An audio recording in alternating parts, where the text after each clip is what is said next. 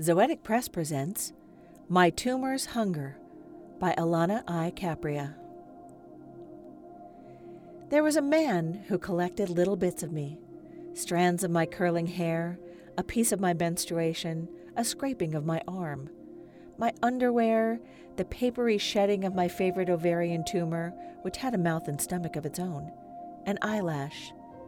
This man kept all these parts in a little box beneath his bed. It was his box of totems, and he prized it above all. When the man slept above this box, he dreamed of being consumed piece by piece, always painlessly. He dreamed this eating was done by my mouth, not my tumor's, although it was my tumor's hunger. My tumor devoured him without pause, sucking him dry, tossing him down her stomach like he was nothing. My tumor did not even need to gulp.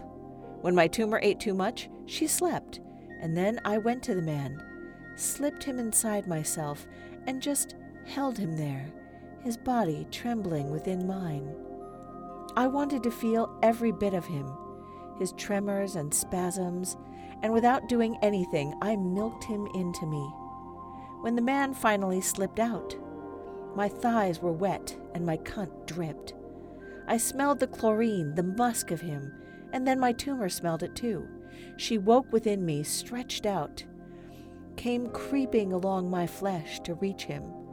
She touched his throat, scratched his tongue, directed him between my legs, where he did as she insisted, although he was so tired. I wanted to protect the man from my tumor, and I also wanted to take him back into myself, cram all of him within me so that I was stuffed fat. Come inside me, I said, and so he came, his hardness hurting me as he thrusted. He did not have to fuck me for long. He slipped in, twitched once, and it was over, his body buried inside, already emptied. My tumor ate him from within me. She extended her tongue, licked slowly, and took all of him. I tasted him through her. I swallowed, and my tumor swallowed, and together we swallowed the man up, left him voided within us. My tumor tried pushing him out, but I held him where he was, held him tight, did not want to let go because I did not want that hole to open up again, could not stand its vacancy. But this man could only stay within me so long before he began rotting away. Poor him! How he wept and pleaded, but I could not let him go, would not scrape him out. I left him where he was, his flesh melding with mine, turning liquid. I pet his head, caught his tangled hair in my fingers, rubbed his eyes, and he dissolved, his flesh reddening, darkening, blackening. He smelled of old meat, my menstruation, sour milk, all my old pregnancies that went watery with failure. My tumor crept down to him, buried her face in him, sniffed and licked, took his rancid self into her body, ate it with full mouth and cramping tongue, ate with sour throat and sour stomach, ate until she could not eat any more. And then she did, because she was my tumor, and nothing was ever enough. She took more than I was able, and together we tore this man to pieces. His taste was on my teeth, and his taste was on her gums. This man tasted like chlorine. When he finally slipped out of me, I caught bits of him in my hands. I held them to my face and I cried while my tumor nestled herself, comfortable within my meat. Do not cry, she said, but I could not help my grief. How I wanted him to stay a little longer, to keep me stuffed. They never stay, my tumor said. They only ever go away, my tumor said. We must use them, my tumor said. We must eat them up, my tumor said. We must eat and eat and eat once the man's taste faded from my mouth, I was free. I did not want him any more. I did not think of him. I did not sleep because my tumor's howling was so loud.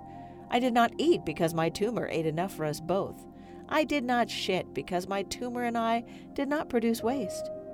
It was only that my stomach growled with false hunger, with the need to put something between my teeth, and when I hesitated, My tumor directed me to the woods, where the trees bent toward me, raked at my skin, tore me apart, tore me so deep, even my tumor was cut up. And I bled there in the earth, spilled myself to the roots and mud, waited for the men to come creeping from the shadows. That was where they lived, hidden away in those places my tumor and I could not see. When they came, they thought they would be the ones to hurt me. They surrounded me, laughed and hooted, sounded like great beasts, except they were so small to me, so deflated. They grabbed my wrists and squeezed, but I felt no pain. They spread my legs, but found that they could not get hard enough to enter. These men thought they could scramble my insides, bleed me out in the dark, spread me flat on the ground, riddle me with holes, bash me open, leave me weeping with the pain of what they did, and how disappointed they were when they could not hurt me, not even a little. Then my tumor and I rose high above them, tongues salivating, eyes narrowed, hair like snakes, and we rose up and up, silhouetted against the moon, and warned these men to run. They did not listen, and so I swooped, knocked them to the ground where they choked upon the earth. My tumor and I ate them from their spines and throats, ate them from their cocks and mouths, ate them while they spewed and spasmed, ate until our mouths were filthy with them, and my breasts were heaving with them, and we were red with them, and we were sopping with them. There were so many men, and my tumor and I took our time, but then it was over. The ground was soggy, and the trees were close together, and the dark was heavy, and nothing felt like enough. My tumor held me, and I held her. We breathed into one another, listened to the slow rustle of the dark over those spent bodies. Are you sad? my tumor asked, and I was not. This has been My Tumor's Hunger by Alana I. Capria. Our music was Freezing But Warm by Maydan. You can read this and more than a dozen other short stories and poems in issue number 20 of Non Binary Review, available at zoeticpress.com. If you like this podcast, check out the other great podcasts on the Zoetic Monkeys Podcast Network, including Ordinary Grace, The Literary Whip, Worth a Click, and I Like the Book Better. Get them all at zoeticmonkeyspodcastnetwork.com. And thanks for listening.